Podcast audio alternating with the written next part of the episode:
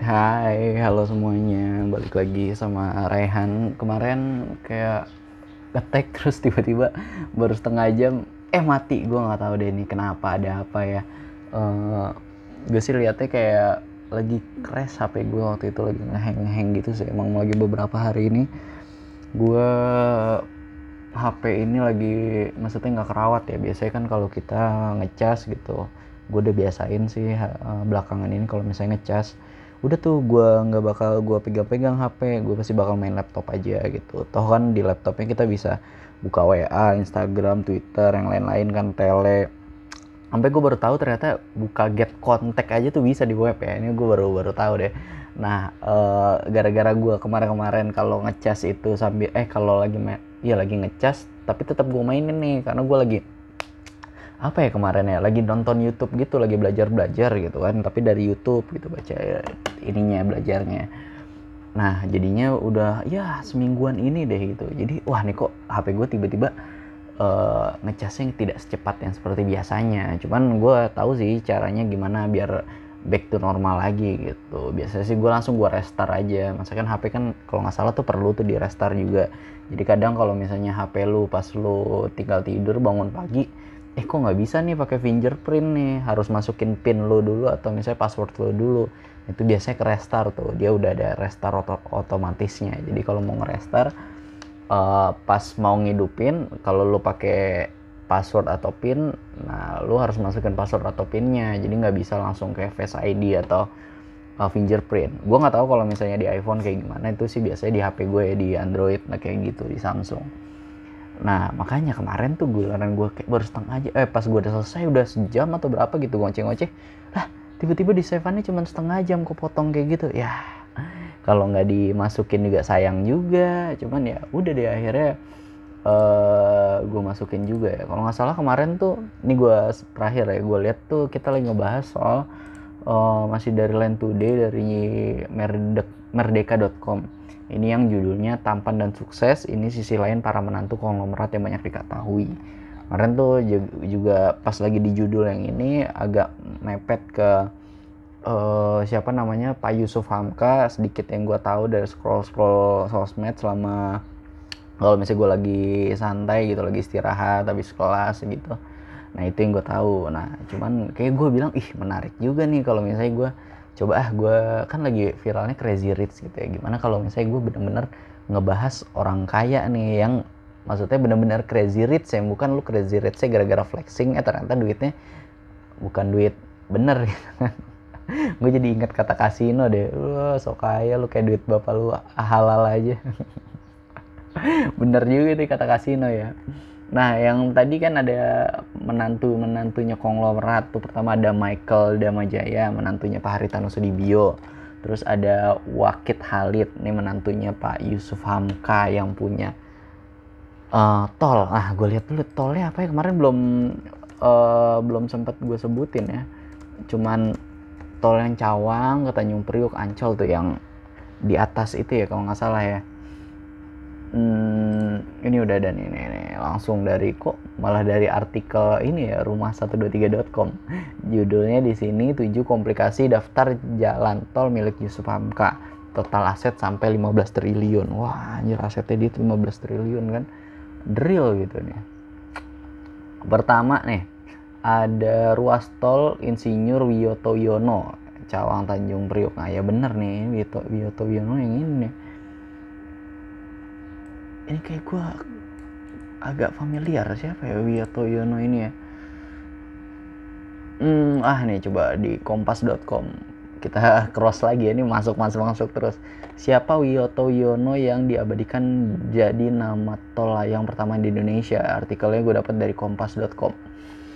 Hmm, nama Wiyoto digunakan sebagai penghormatan atas jasa dan kontribusi, kontribusi, kontribusinya.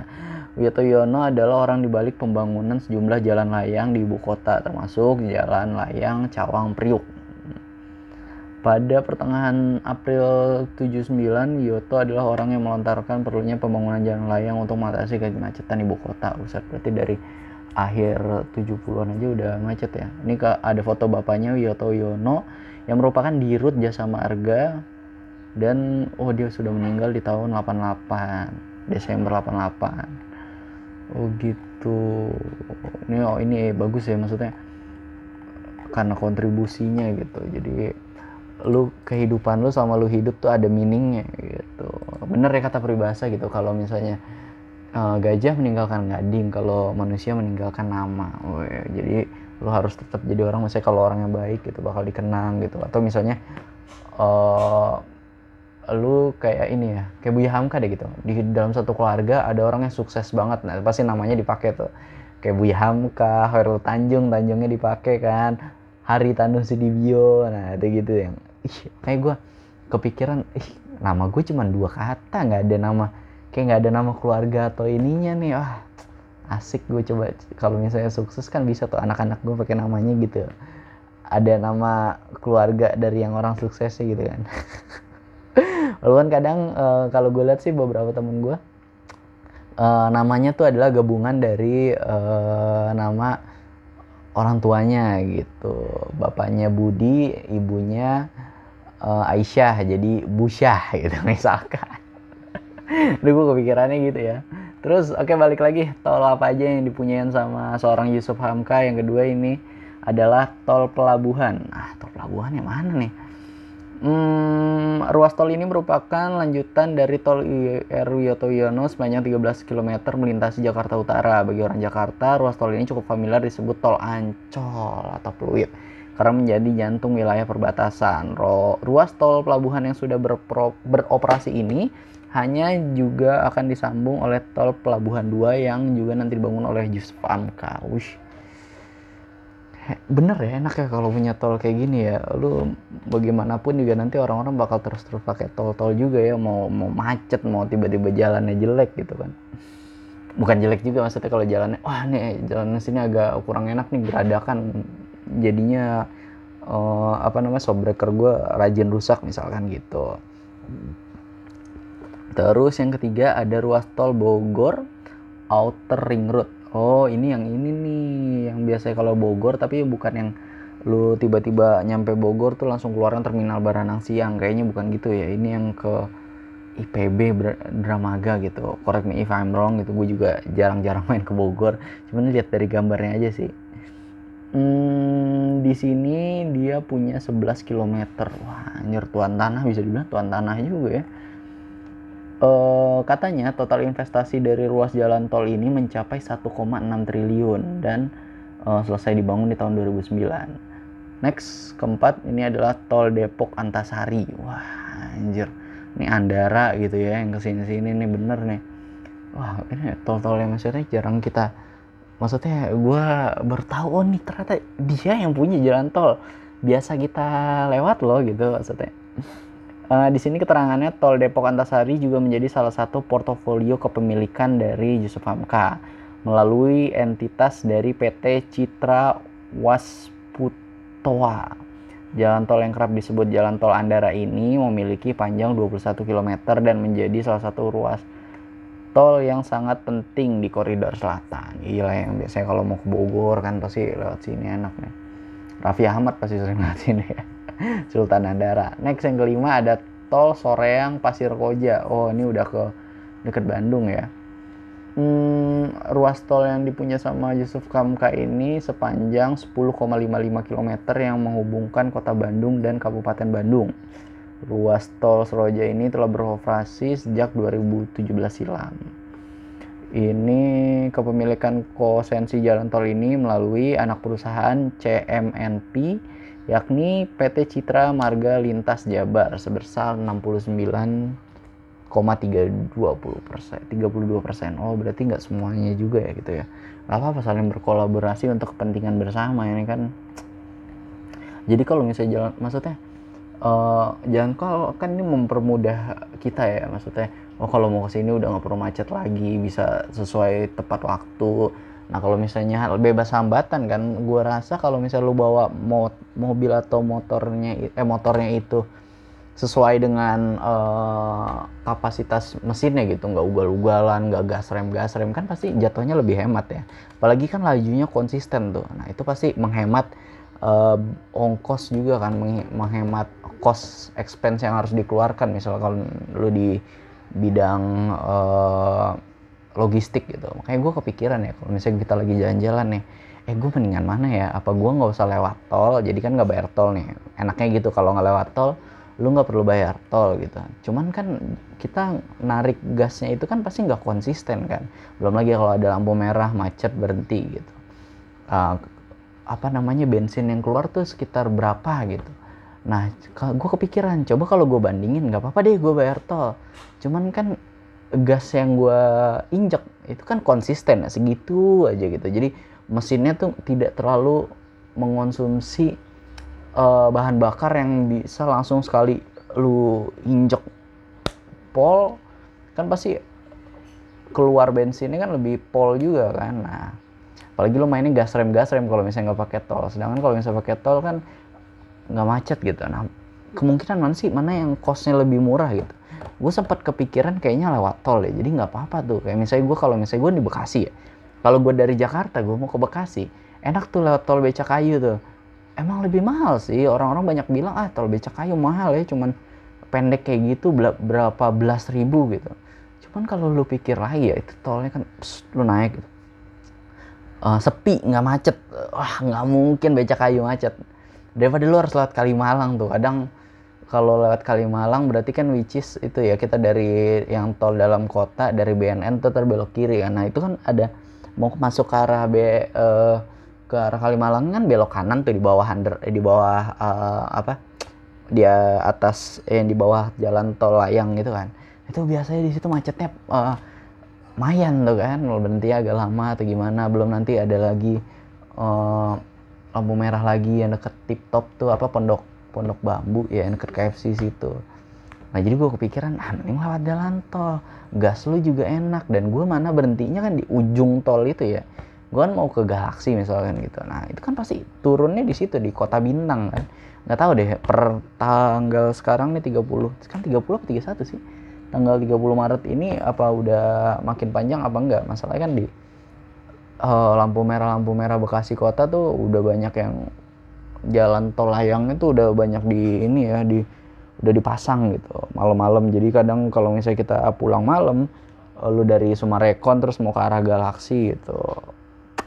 Itu kan misalnya udah jam sebelas malam gitu, tiba-tiba jalan ditutup karena orang mau masang uh, mau bangun jalan tol layang itu. Jadi kadang gue suka muter, jadi gue muter dulu ke belakang stadion gitu, gue lewat kayu ringin. Nah biasanya kayak gitu.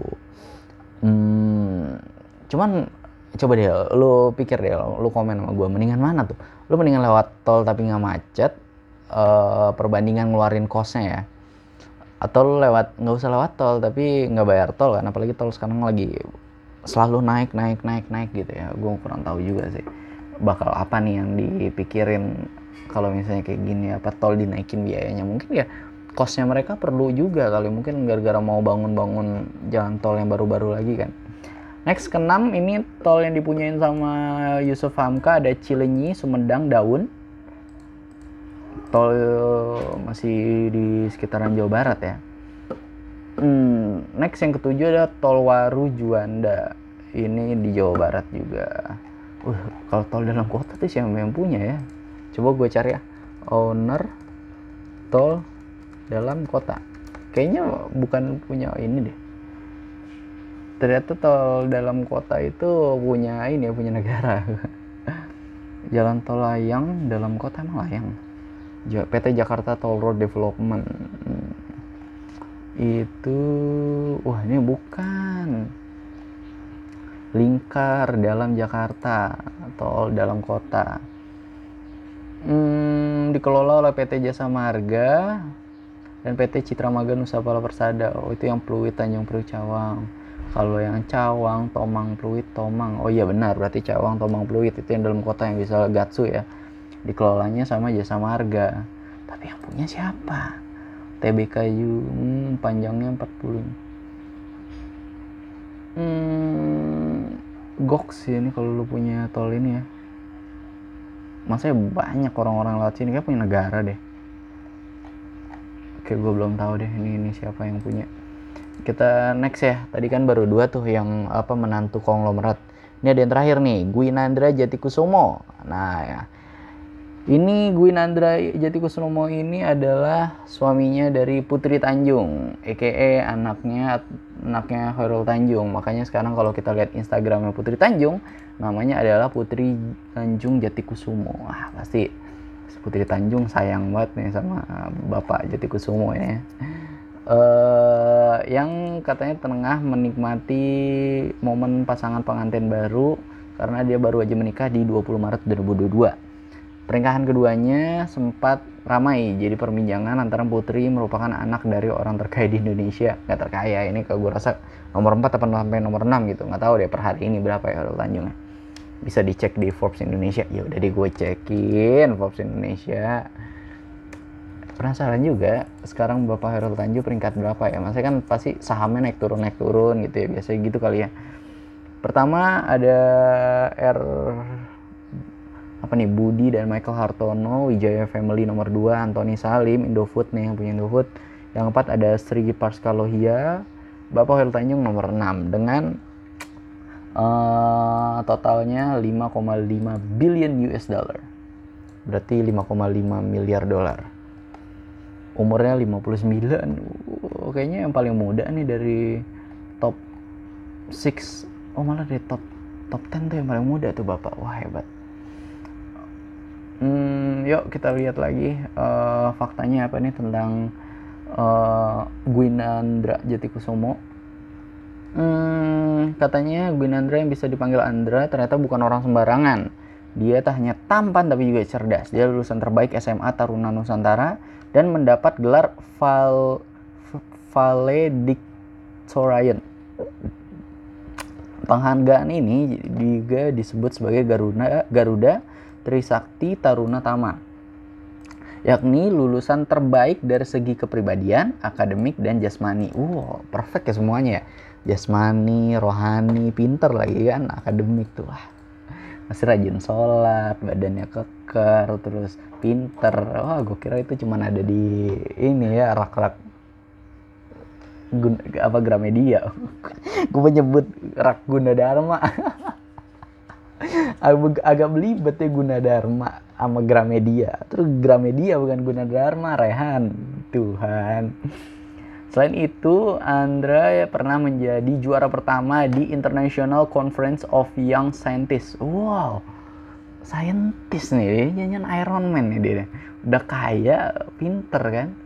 Yang digelar di Polandia tahun dua ribu sembilan. Kemudian saat S M A, menantu dari Herald Tanjung ini berhasil membawa pulang medali perunggu di ajang ASEAN Science Camp di Jepang. Wah, di Jepang juara tiga cuy. Itu kan pasti uh, good gitu. Pasti ada yang juara pertama kayak Cina. Eh enggak, Jepang dong. Karena Jepang tuan rumah. Juara kedua Cina, juara ketiga Indonesia. Wah, hebat sih. Tak kalah membanggakan, Andra juga lulus dari Arts in Economics di New York University. Wow. Iya, bisa tinggal di New York. My dream, mas, my dream. Berhasil mencatatkan I P K hampir sempurna, yaitu tiga koma sembilan empat. Jir, ngapain aja itu kerjaannya ya. Eh, gak ada, ini kayaknya gak bersenang-senang deh. Gak Netflix and chill, kayaknya enggak deh. Kayak nih orang malam minggunya pasti belajar nih. Gue gak tahu sih, gak tahu. Gue selalu bilang ya, kalau misalnya kuliah, yang kayak kemarin gue bilang, orang kalau kuliah di luar negeri itu, kalau nggak pinter, pasti kaya. Tapi kalau orang kumlot, terus pasti pinter tuh. Apalagi kalau bisa kumlotnya, kumlotnya di luar negeri kan, wah, the damn hell. Dia, terus lanjut lagi ya, dia lalu melanjutkan pendidikan dengan menempuh studi eksekutif master in finance di sekolah bisnis Fontainebleau, French, bernama INSEAD. Nggak tahu ini pasti singkatan, tulisannya INSEAD gede, huruf gede semua ya, INSEAD gitu. Kini suami Putri Tanjung itu bekerja sebagai Principal Investment Professional di Sea Capital Singapura. Wah, gila. Gue baca portofolionya aja jiper gue. Tapi nggak boleh jiper, kita harus mm, harus ah, tolong harus uh, termotivasi dari situ ya, jangan jiper ya Tuhan. bisa nggak sih gue bisa jar- dari dari artikel ini kan ada tiga cowok tadi, bisa nggak gue jadi yang keempat gitu ya? Siapa kek? Gitu. Aduh, tapi tadi tadi bagus-bagus semua ya. Lulusan S M A terbaik, dapat penghargaan ini, penghargaan ini, lulus sarjana di New York, S ngambil S dua di Prancis. Nah gua, orang pada mau kuliah ke, orang pada ini misalnya, gue ingat banget nih pepatahnya ini dari tante gue nih. Orang kampung aja pengen ke kota. Nah kita orang kota pengen ke kampung, ada-ada aja kan. Kayak gue, gue gede di Bekasi gitu, tapi gue kuliahnya di Padang. Ya walaupun alhamdulillah kita di, gue harus bersyukur juga karena dapat negeri juga gitu kan. Jadi tidak terlalu uh, membebankan orang tua juga dalam eko, apa biar bayar U K T gitu. Walaupun gue masuknya mandiri, jadi U K T-nya paling pojok juga. Cuman ya, tapi ada yang enaknya juga sih, kalau tiap kali lu pulang lu harus naik pesawat, berapa lagi lu bayarnya gitu kan, and many more gitu. Lu pasti, gue kemarin abis teleponan sama temen gue nih, dia bilang iya kita gara-gara kuliah di luar sama teman-teman, teman-teman pada kuliahnya di Jakarta gitu kan, pada asik nongkrong gitu, nggak banyak ketinggalan info, kita ketinggalan info. Bener juga sih, itu salah satu yang uh, kurangnya gitu. Oke, lu jadi makin makin jauh nih, lu ketinggalan sama teman-teman lu yang di Uh, teman rumah lu misalkan kayak gitu kan. Ya semuanya ada positif negatif ya, kita harus terus berdoa, rajin ibadah, berharap Tuhan memberikan kita uh, rencana, God plan atau takdir yang baik. Amin ya Tuhan. Uh. Gila, gue kenapa ini ketawa tapi padahal sedih juga ya ngeliatnya dari tadi. Aduh jiper cuy. Oke, okay, next uh, kita baca Line Today ya. Uh, hari ini ada apa sih Line Today? Hmm, oh ya kemarin viral-viral ya soal Will Smith yang nampar Chris Rock. Gara-gara Chris Rock mungkin hmm, agak gimana ya? Padahal katanya itu udah skrip, ada ada ininya juga, udah apa? Udah ada gelada resiknya gitu ya. Cuman mood orang beda-beda kali. Mungkin kemudian juga sih Will Smith. Cuman dibilang ya nggak gitu juga karena ada bener juga. Cuman ada yang bilang lagi uh, Will Smith sama istrinya tuh udah jauh gitu, maksudnya uh, mungkin udah nggak saling sayang, udah nggak saling care, masing-masing kayak udah punya selingkuhan masing-masing gitu. Si istrinya lagi kesangkut roknya Will Smithnya, diem-diem aja, maksudnya dia malah ngeladenin wartawan gitu. Jadi kayak lu di atas panggung begini tapi di luar panggung begini juga gitu. Nggak tahu lah ya, masalah gue ikut-ikutan lah, nggak ngaruh juga sama hidup gue. Yang penting gue ngeliat malah T L gue isinya ini mulu, pembahasan orang gitu. Kenapa orang nggak bisa yang bahas yang lain? Oke, udah itu yang terjadi gitu kan. Nggak tahu, uh, satu sisi mungkin pendapat orang apa gitu masing-masing. Mungkin pendapat gue setahu sependek gue sih ini ya, karena gue tidak memperdalami juga. Gue takutnya nanti orang-orang uh, kamu ya ada yang nggak setuju sama gue, ya udahlah, perbedaan uh, membuat Uh, makin beragam kan, jadi nggak monoton, itu itu aja. Oke, terus kita lihat ada berita apa di Line Today ini. Katanya ada yang bilang sebut terawan orang baik, anggota uh, Komisi sembilan D P R ini dibully warganet lah. Kenapa nih? Padahal dia bilang bapak terawan ini orang baik ya. Ini gara-gara, gara-gara yang viral kemarin, Pak Terawan bilang keanggotaannya di I D I, Ikatan Dokter Indonesia itu dicabut. Kan sempat viral juga sebelum Will Smith sama Chris Rock ini ya. Uh, next ada apa lagi nih? Katanya hati-hati, O J K tidak pernah memberikan izin ke aplikasi penghasil uang. Oh, yang kayak kayak kredivo gitu-gitu bukan bukan ya? Coba deh. Pokoknya ini harus di beware loh. Ini penting loh, daripada ntar lu keambil duitnya. Pasti kalau keambil ini kan gede ya. Ini langsung loh dia dibilang oleh O J K. Dia bilang nih, menegaskan tidak pernah memberikan izin ke aplikasi penghasil uang. Masyarakat diimbau untuk hati-hati terhadap informasi yang mencatut nama logo O J K dalam aplikasi tersebut. Oh, jadi gini nih. Biasanya kan orang gampang ya, udah main naruh lambang aja.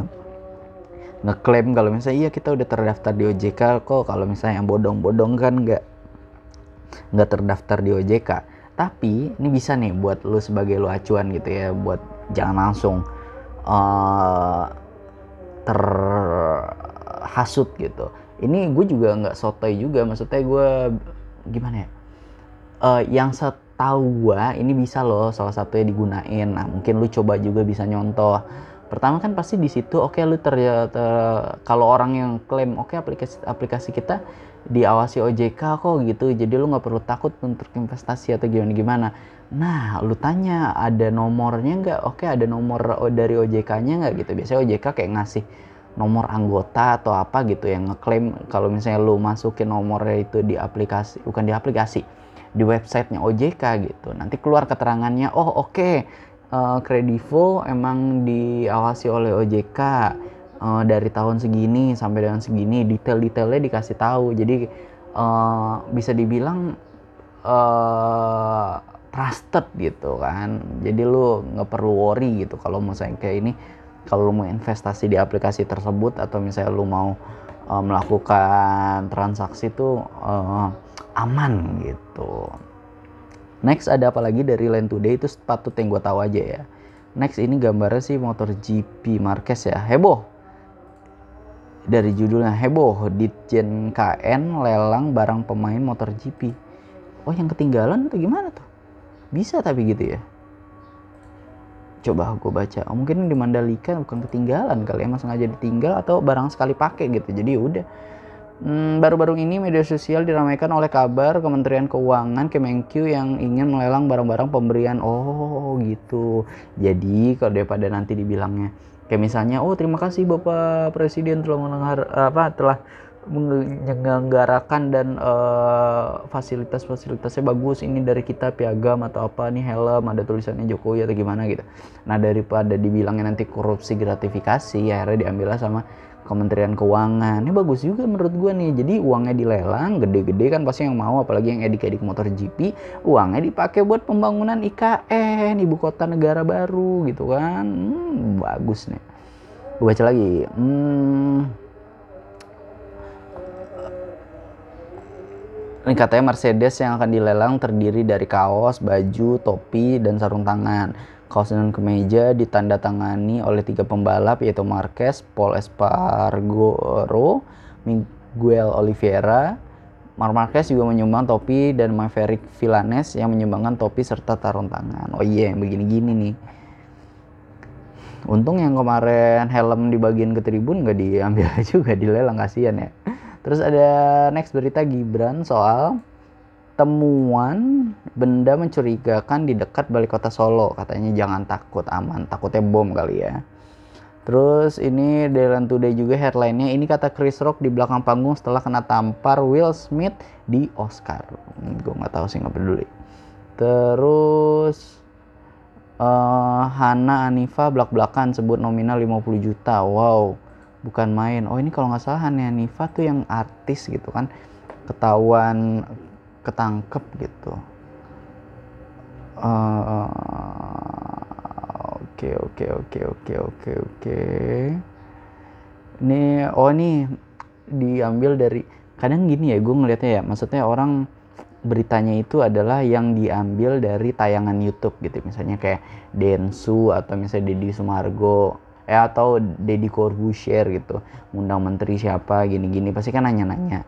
Nah, ntar pertanyaan-pertanyaan ini dijadiin headline atau dijadiin berita sama uh, portal-portal berita gitu. Jadi udah gue kalau tahu kayak gini udah gue langsung ke ininya aja, ke apa YouTube-nya aja gitu. Mungkin ya lu nggak tahu sih, lu lebih enak ngedengernya, ngebaca apa ngedenger. Nah kalau gue sih tipenya tuh yang ngedenger. Jadi kalau thanks banget, untung gue kemarin tuh kepikiran nih ada J B L ini, portable ini. Jadi kehidupan gue terbantu banget sih sama dia nih. Jadi selain gue pagi uh, bangun tidur megang H P, gue pasti nyari J B L gitu, langsung nyetel lagu gitu.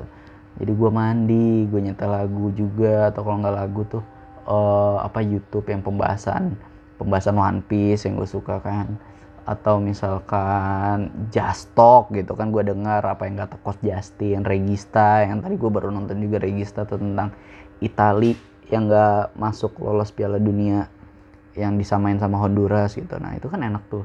Jadi ya kadang H P gue cas tapi gue tinggal bawa J B L-nya doang. Ih thanks loh, mungkin buat kamu nih ya, uh, yang mungkin kehidupannya, ah gue juga pengen, atau oh iya gue juga keseharian gitu, tapi gue malah bawanya uh, gak ada speaker bluetooth gitu, gue mendingan sih, lo bilang ya, gua, ini rekomend gue sendiri ya, mendingan lo beli yang brandnya udah tahu gitu ya, yang mahal, gak mahal sih ini, ya lumayan lah, menurut gue dulu anak kosan gitu ya, ngeliat ini wah mahal banget gitu, cuman gue ngeliatnya buset ini udah kepake berapa tahun, terus awet juga, baterainya nggak bocor-bocor, gampang bocor gitu loh. Gue nggak ada keluhan tentang baterai bocor, selalu gue pakai. Kalau ngecas juga nggak lama, nggak setengah jam gitu. Gue ngecasnya gue gue paling anti, maksudnya oke okay, gue cas terus sambil gue dengerin nih lagu, gue nggak kayak gitu. Gue takut kalau misalnya nanti baterainya kayak gimana. Maksudnya gue pernah lihat ada orang ternyata kayak gitu, dia sambil dicas nih J B L, akhirnya entah meledak atau gelembung gitu kan.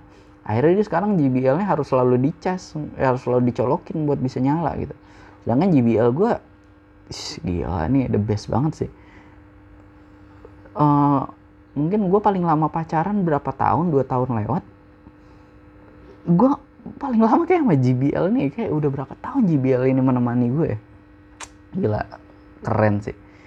Uh, ini masih J B L yang pertama sih, gue pengen kalau dapetin J B L kedua gitu, yang portable kedua. Katanya portable yang eh, portable Go dua itu ada bassnya. Nah kalau yang ini sih katanya belum ada bassnya, gue nggak tahu juga ya. Mungkin yang reviewer reviewer uh, apa namanya reviewer uh, speaker portable tahun. Gue seneng banget sih ini, salah satu yang harus gue butuh sih ini.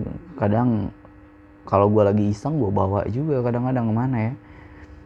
Yang namanya juga portable kan pasti butuh kalau lagi nongkrong gitu kan, sambil uh, apa namanya mungkin kalau yang ada gitaran, kalau lagi ada gitar ada yang bisa main gitar enak kali ya.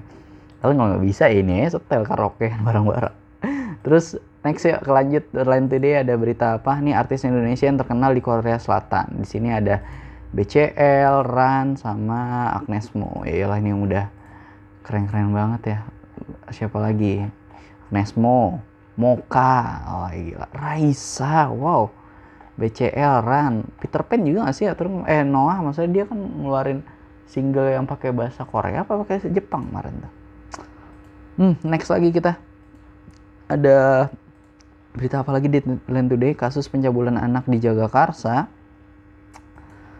Polisi duga istri tukang somai beri keterangan palsu untuk menyembunyikan suaminya. Wah.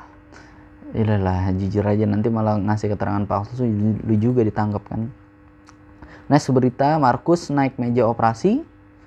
Atlet badminton kita ya, Kevin dan Marquez batal ikut uh, Korea Open dan kejuaraan Asia. Oh nih nggak tahu nih gue cedera apa nih. Next ada tak lolos N M P T N, ini daftar lima P T S perguruan tinggi swasta terbaik Indonesia versi web. Web apa tadi? Web Weibo Matrix. Ini lambangnya ada tell you ya. Gue bacain nih. Ini mungkin penting juga kalau misalnya yang uh, mungkin oh ya udah gue daripada nganggur atau gue ikut tahun depan udah gue sekalian ini aja coba P T S gitu. Kalau misalnya lo emang ada rezekinya gitu. Hmm, ada tell you, ada Binus, terus ada Muhammadiyah Yogyakarta, ada Mercu Jakarta. Ada U I I Jogja, Atmajaya Jogja, Gundar Bekasi Depok, ada Ahmad Dahlan Jogja, ada U K D W, Universitas eh bukan bukan Universitas Kristen Satya Wacana, ada Universitas Dian Nuswantoro Jawa Tengah, ada Unpar, terus Universitas Surabaya, Universitas Kristen Petra.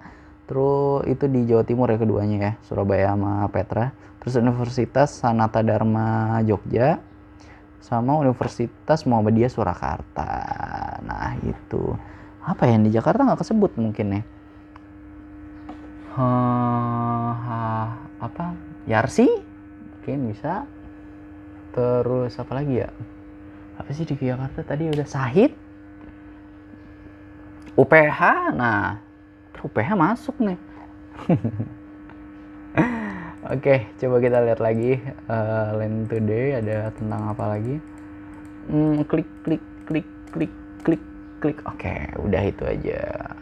itu di headline yang biasa kita suka ganti-ganti gitu ya.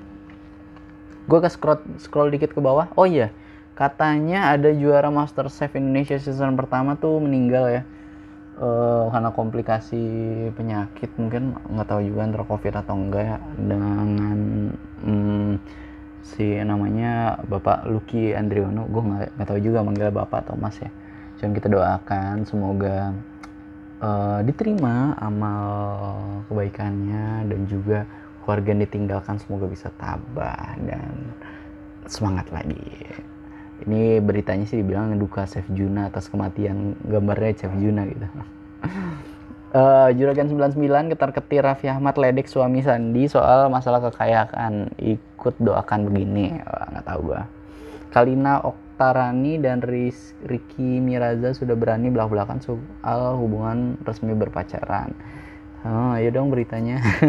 Kamila Zahra lolos I T B, Ridwan Kamil tak mau anak jadi inces hari ini. Maksudnya, pada keren ya ini Bapak Ridwan Kamil lulusan I T B, anak sulungnya cowok I T B, ini anak ceweknya juga I T B juga, jangan-jangan nanti anak angkatnya juga I T B juga tuh yang masih bayi ya. Hmm, terus berusia empat belas empat di atas empat puluh tahun, para aktris Korea ini tak menik, kunjung menikah dan tetap awet muda. Nggak ngaruh di hidup gue juga sih. Terus ada apa lagi? Oh nih viral juga, katanya Vicky Prasetyo ngajakin duel tanding Deddy Corbuzier, tapi malah uh, ditantang balik sama anaknya nih Aska. Jadi nanti ini bakal lawan Aska live di YouTube-nya Deddy Corbuzier jam delapan.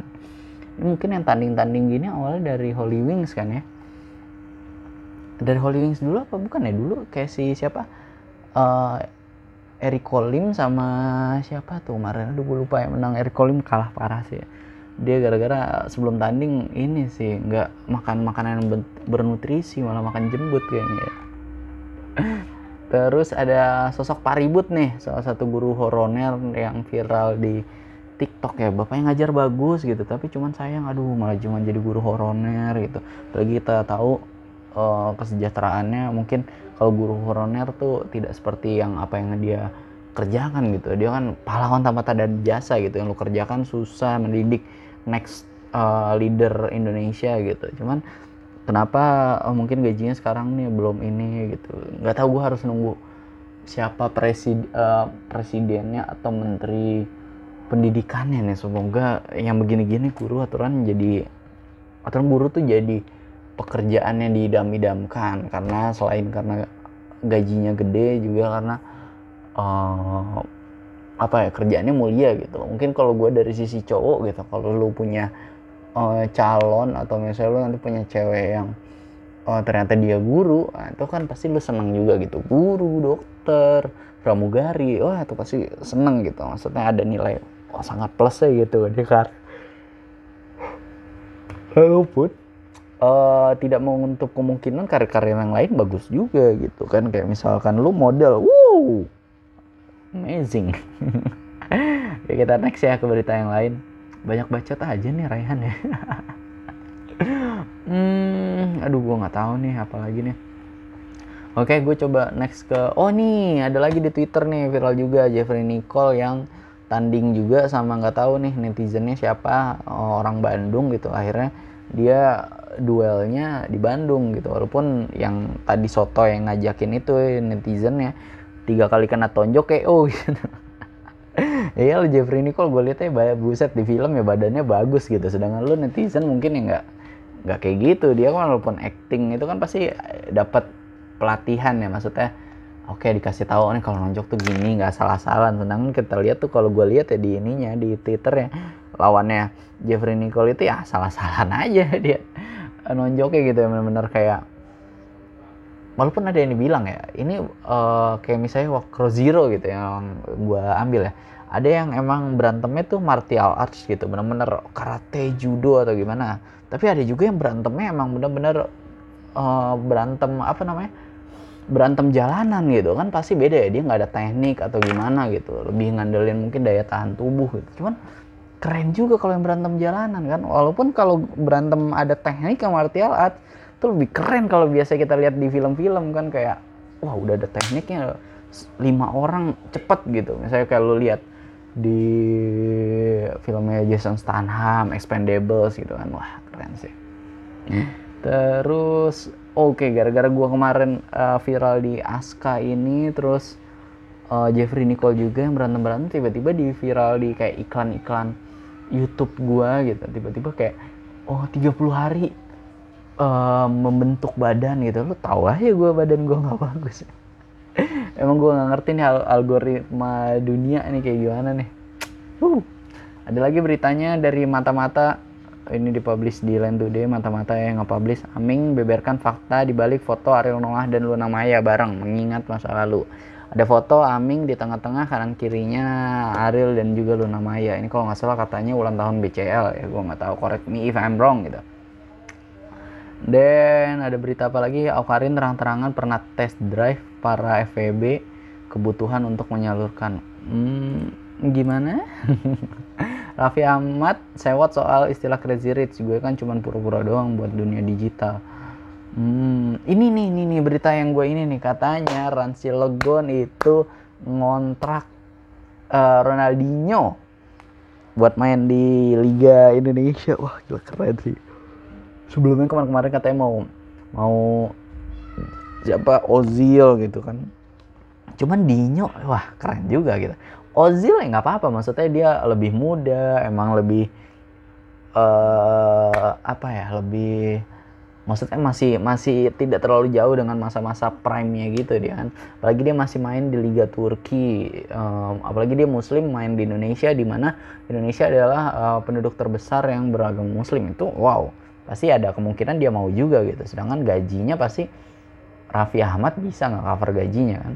Nah tapi soal Ronaldinho main di Indonesia, itu apresiasi yang lain lagi sih. Karena woi ini salah satu the best uh, footballer pada masanya dia ya. Karena dia menangin ini kan Ballon d'Or gitu. Wah uh, mana tadi ada yang langsung bikin meme uh, apa namanya meme uh, Uh, Ronaldinho waktu masih ngelatih Ronaldo hati gitu, itu mana Ronaldikin kan.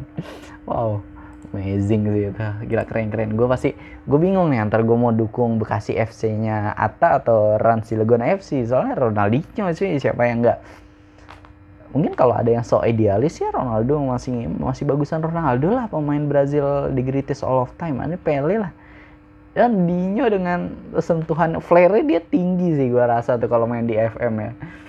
Yuk gue lihat nih uh, berita dari Twitternya Extra Time Indonesia. Resmi Carlo Ancelotti dinyatakan positif covid sembilan belas dan absen melawan Celta Vigo di akhir pekan nanti. Wah masih banyak ya ternyata atlet-atlet yang kena covid tambahan. Cuman yang gue rasa nih selain covid, cuman gue lihat oke okay, orang yang kena covid nih kalau misalnya atlet bola gitu nggak ada yang sampai meninggal. Jadi mungkin kuncinya adalah kebugaran badan juga. Lu walaupun covid, walaupun lu bilang oke okay, gue butuh istirahat, tapi lu tetap butuh olahraga cuy. Jadi kalau lu covid jangan cuma tidur tiduran ya.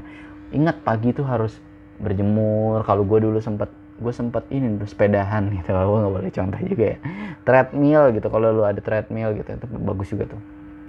Resmi, P S S I memastikan laga terakhir Liga satu antara Persik Kediri versus Bali United akan dimainkan di Stadion Kapten Iwayan Dipta. Hal ini karena akan diadakan acara seremonial serta penyerahan piala dan hanya stadion ini yang mempunyai fasilitas memadai gitu alasannya. Karena kalau nggak salah katanya home-nya ini kan aturan Persik Kediri gitu kan. Dan laga juga tetap tanpa penonton. Oke. Okay. Breaking news, Rainy Group ingin menjual Chelsea kepada Ricketts Family yang mendapat sumber dana dari Ken Griffin. Namun kabar baiknya adalah Rainy tidak menjadi satu-satunya pihak yang menentukan penjualan Chelsea F C. Oke, masih ada Marina Zulovkaya, masih ada si siapa uh, Roman Abramovich. Kalau misalnya dia baik-baik aja gitu ya untuk uh, penyel- penyelesaian damai gitu. Misalnya besok Ukraina Ukraina Rusia damai gitu, wah aman Chelsea gue. Gue nggak tahu nih Ricker Family ini kayak gimana. Masih ada yang bilang kan no to Ricker Family gitu. Mendingan Saudi aja yang punya, lu masih bakal tetap kaya gitu. Terus ada istilahnya ya, kayak wah lu ngapain kaya ntar kayak P S G banyak duitnya tapi nggak uh, bisa menangin champion, tetap aja bobrok gitu. Atau M U gitu. ya walaupun kayak gitu, at least seenggaknya kalau lo main game ya, main V, main F M atau lo main uh, P E S atau FIFA, seenggaknya tim kesayangan lo nggak bapuk-bapuk banget lah gitu ya, nggak kayak Napoli misalnya gitu, masih itu kan masih mediocre misalnya gitu ya. Next ada yang baru nih, legenda M U Ruud van Nistelrooy akan ditunjuk sebagai pelatih kepala P S V Eindhoven musim depan menggantikan Roger Schmidt. Dan sebelumnya uh, Nistelrooy ini dia uh, ngelatih P S V juga tapi yang umurnya under dua puluh satu. Terus uh, apa nih yang penting cari pengganti. Coba-coba-coba ya. Breaking news pelatih lokal. Oh, ini berita lokal. Terus ini ada uh, ada uh, video di mana Brande Brande cosplay Diego Maradona. It. Terus nge-tweet juga antara Portugal atau Argentina yang akan juara Piala Dunia. Nah, menurut lu siapa? Gue sih selalu ngedukung Jerman ya. Cuman kayaknya Inggris lagi bagus gitu dari pemain-pemainnya, gue jadi bingung nih, gue bakal ngomongin Jerman apa Inggris gitu, karena ya bagus gitu. Cuma nggak tahu, Jerman kan lagi dipegang sama Flick ya, pasti kayaknya juara, bisa juara nih kan Jermannya. Terus trofi yang akan mengakhiri debat antara Messi Ronaldo. Nah kalau yang menang Ronaldo Messi udah kelihatan yang paling menang ba- apa passing hebat. Walaupun kalau misalnya Ronaldo yang menang, pasti nanti fans-fansnya Messi edik dia bakal bilang, lah Messi lah tetap Messi dapat Ballon d'Or enam kali kan gitu. Pasti bakal ada aja ngelesek kayak angkot kan. Uh, ini kasihan ya Pur Mo Salah nih. Di Februari dua ribu dua puluh dua kalah di final Piala Afrika atas Senegal lewat adu penalti. Terus di bulan Maret gagal lolos Piala Dunia karena kalah dari Senegal di playoff lewat adu penalti. Ya ini agak susah ya lu kalau mau nge-carry-in satu tim sendiri gitu. Ini gue relate juga sama Lewandowski di Polandia. Walaupun di Polandia ya timnya pasti tetap teman-temannya ada juga yang berkarir di Eropa gitu kan. Maksudnya di, di liga top Eropa gitu. Sedangkan Mesir mungkin ya salah gitu. Beberapa juga nggak imbang lah sama Senegal. Sedangkan Senegal kan kayak Mane, belakangnya kipernya Mendy. Wah ada siapa lagi tuh? Ah, pasti komposisi lebih bagus gitu. Pelatihnya juga kan bagus nih Senegal. Kalau nggak salah dia pelatihnya dulu juga waktu jadi pemain tuh dia top juga, salah satu top player juga di masanya tuh si pelatihnya. Nah di mana adu penalti ini juga disorot dengan uh, banyaknya uh, laser gitu. Jadi dileserin nih. Aduh, gue mah kalau dileser gitu mending diberhentiin dulu aja, penonton suruh cabut gitu. Masanya nggak aman sih dileser gini. Ini ada kemungkinan Uh, Mesir kalah gara-gara laser-laser ini kan. Terus ada pertandingan Ekuador sama Argentina satu satu tanpa menang. uh, Pertandingan Brazil lawan Bolivia empat nol. Brazil yang ngegolin ada Paqueta, Richarlison sama Bruno Guimares. Neymar kemana nih? Terus begitu terpukulnya pelatih Aljazair karena timnya gagal tampil di Piala Dunia dua puluh dua karena kebobolan di menit seratus empat puluh eh seratus dua puluh empat versus Kamerun. Terus uh, ini Southgate ya. Uh, jadi ada berita nih, Harry Harry Maguire itu dicemooh sama supporter timnas Inggris setiap kali dia megang bola pas laga lawan Partai Gading. Uh, kemungkinan ke ini karena penampilan buruknya bersama M U, dan ramai-ramai skuad Inggris ini membela si Maguire, diantaranya ada Henderson melalui Insta- Instagram, terus ada Southgate dan juga Gerlies. Swedia nggak lolos jadi uh, Zlatan Ibrahimovic nggak bisa berkontribusi di Piala Dunia. Katanya terakhir dia bisa ada di Piala Dunia itu adalah di tahun dua ribu enam. Ini kayak gini nih, nge-carry satu satu tim tuh susah ya, ngebawa gitu, nge, ngegendong satu tim gitu. Terus Christian Eriksen yang kembali ke di lapangan dan uh, dia mencetak gol membawa Denmark uh, menang atas Serbia tiga nol berselang dua ratus sembilan puluh hari semenjak kejadiannya dia kolaps terakhir kali kan. Terus ada apa lagi nih? Hmm, hasil dari laga persahabatan, Spanyol menang lima nol lawan Islandia, Belanda Jerman satu satu, uh, Inggris tadi tiga nol lawan Partai Gading, Turki uh, kalah dua tiga lawan Italia, Italia menang tiga gol. Terus ada Belgia tiga gol lawan Burkina Faso. Hmm, ada apa lagi? Pemain Portugal terbaik milik Liverpool dan Manchester United saling membantu untuk lolos Piala Dunia. Uh, gila keren ya. Bruno Fernandes ngegolin, Jota ngasih assist. Gue kira tadi Portugal C R tujuh. Ada ininya juga nih narasi ketikan yang dibawanya nih adminnya nih suwe. Next ada, wah nyindir juga nih. Breaking, Senegal dinyatakan tidak lolos Piala Dunia karena insiden laser yang mengganggu jalannya pertandingan. Sebagai gantinya, Italia dinyatakan lolos ke Piala Dunia. Beritanya dari Transmidut.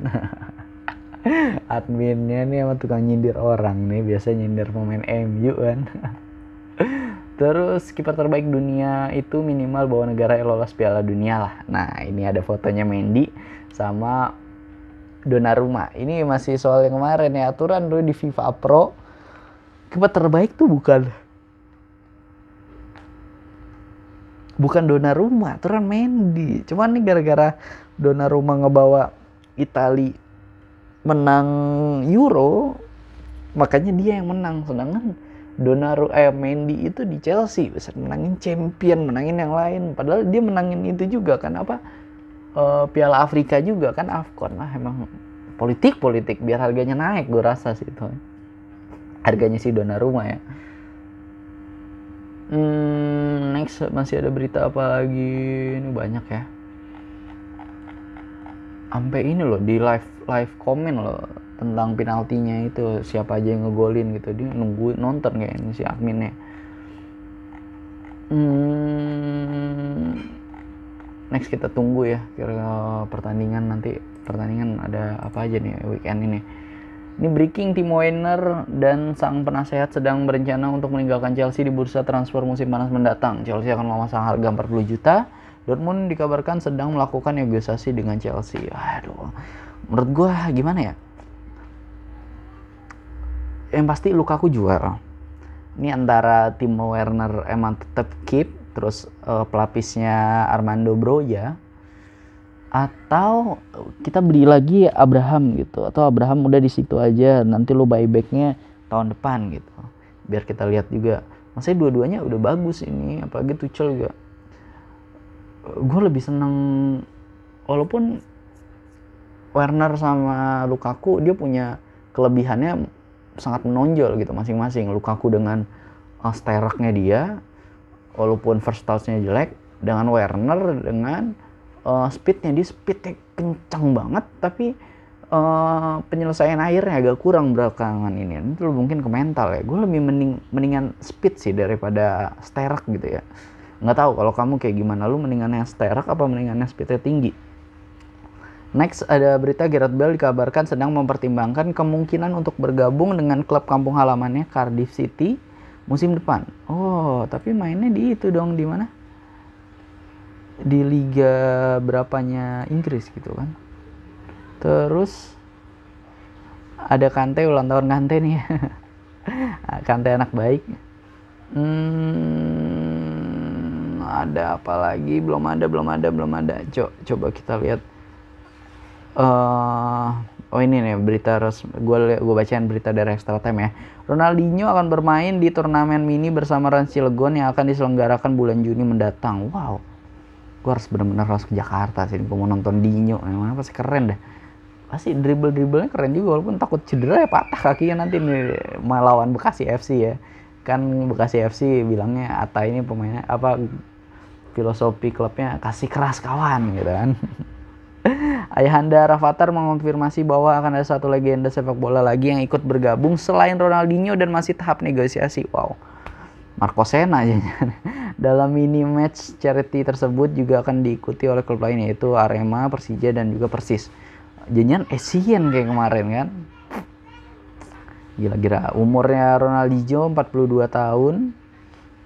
Hmm, akan bermain nanti di laga pertamanya di laga charity untuk membuka liga musim satu pertama. Cuman kemarin tadi gue lihat juga di Twitter, kira-kira bisa nggak Rans Cilegon ini untuk memenuhi regulasi yang dibuat sama Liga satu gitu kan, pasti ada regulasi untuk pemain asing kan.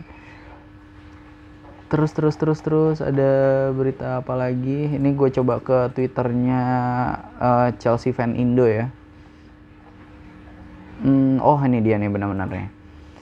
Jadi gini katanya, kok uh, coba kalau misalnya klub-klub tetangga yang bakal eh coba kalau misalnya klub-klub tetangga bakalan lima tahun beritanya jadi headline di media gitu. Misalnya kayak Liverpool dengan eh kayak Arsenal dengan Invincible-nya, terus dengan Liverpool dengan sejarah-sejarahnya. Padahal di sini ini keren juga dibilangnya.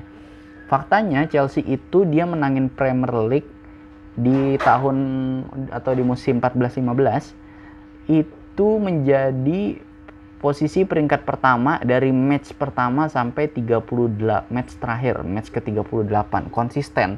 Sedangkan dia bilang katanya si Chelsea fans Indo ini cuman di match kedua aja Chelsea itu di posisi kedua. Itu cuman gara-gara posisi keduanya bukan karena kalah, cuman karena gara-gara selisih gol. Jadi Chelsea itu konsisten ya di tahun empat belas lima belas ini selalu di peringkat pertama di setiap match day-nya gitu. Wah, konsistennya Jose Mourinho keren ya, ini waktu dilatih Mourinho. Jadi apa rekor juga Mourinho waktu itu di Chelsea tahun dua ribu empat dua ribu lima apa ya, dengan kegolan paling sedikit gitu. Apa apa nggak pernah apa nggak pernah kalah? Enggak ya, enggak. Kalau nggak pernah kalah mah Arsenal ya.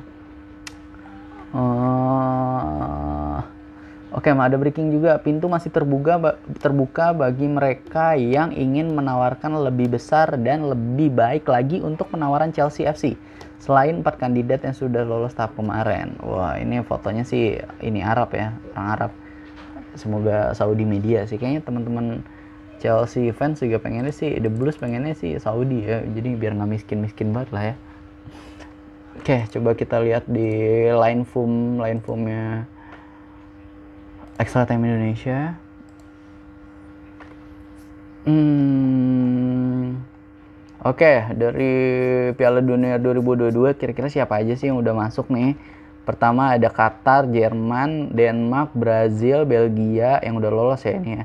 Prancis, Costa Rica, eh Kroasia, Spanyol, Serbia, Swiss, Inggris, Belanda, Argentina, Iran, so, Korea Korea Selatan, uh, Saudi Arabia, Jepang, Jepang, Ekuador, Uruguay, Kanada, Ghana, Senegal, Portugal, Polandia, Tunisia, Maroko, Kamero, Kamerun, Cilegon. Wah, enggak, enggak, enggak, bercanda-bercanda. Cilegon enggak, ini masih ada sekitar lima lagi. Nah, ini gue nggak tahu nih dari mana.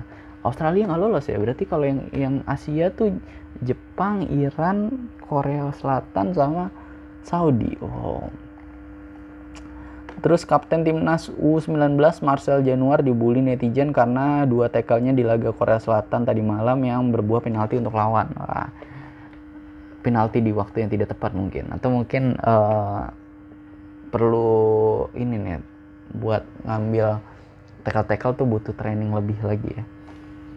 Hmm, masih ada berita apa nih kawan? Coba yuk kita lihat. Masih yang tadi ini hampir sama sih kalau lain form Extra Time sama Twitternya, jadi dia uh, sinkron gitu. Bagus nih sistemnya admin-adminnya. Penjaga gawang Cel, apa Brugge Miguel van Dam meninggal dunia di usia dua puluh empat tahun setelah berjuang melawan leukemia yang diderita sejak dua ribu enam belas. Wow, padahal kelihatannya atlet sehat gitu, tapi ini sih penyakit kanker darah ini kan, leukemia. Oke, semoga cepat ketemu ya obat cancer ya. Next coba kita ke ini aja deh, line formnya kabar Liga Inggris. Pasti ada update nih. Marcos Alonso mencetak dua assist saat timnas Spanyol meraih kemenangan skor lima nol melawan Islandia di pertandingan persahabatan. Wah, pemain Chelsea nih.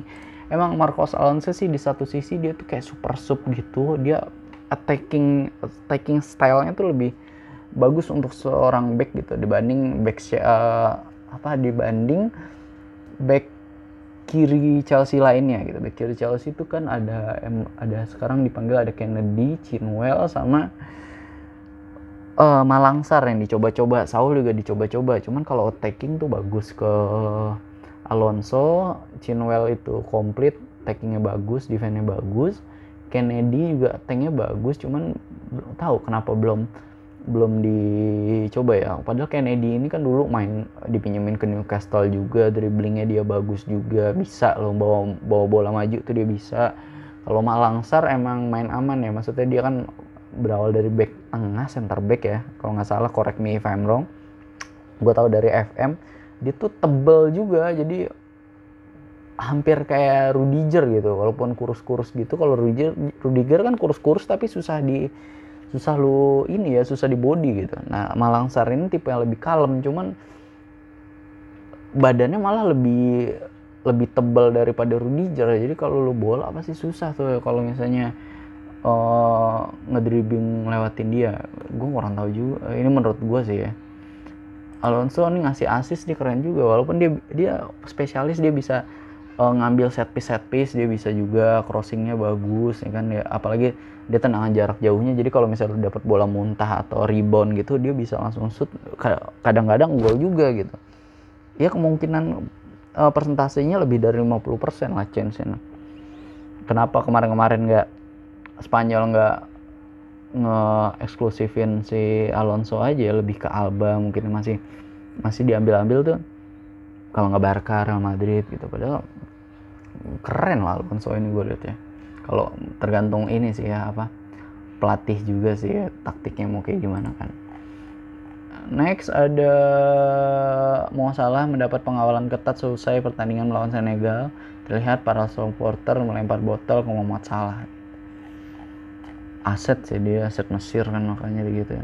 Terus supporter Nigeria turun ke lapangan dan melemparkan benda ke sekitar arah lorong pemain usai timnas mereka gagal lolos ke Piala Dunia Qatar dua puluh dua. Kepolisian setempat mengambil tindakan dengan mengeluarkan gas air mata untuk membubarkan massa.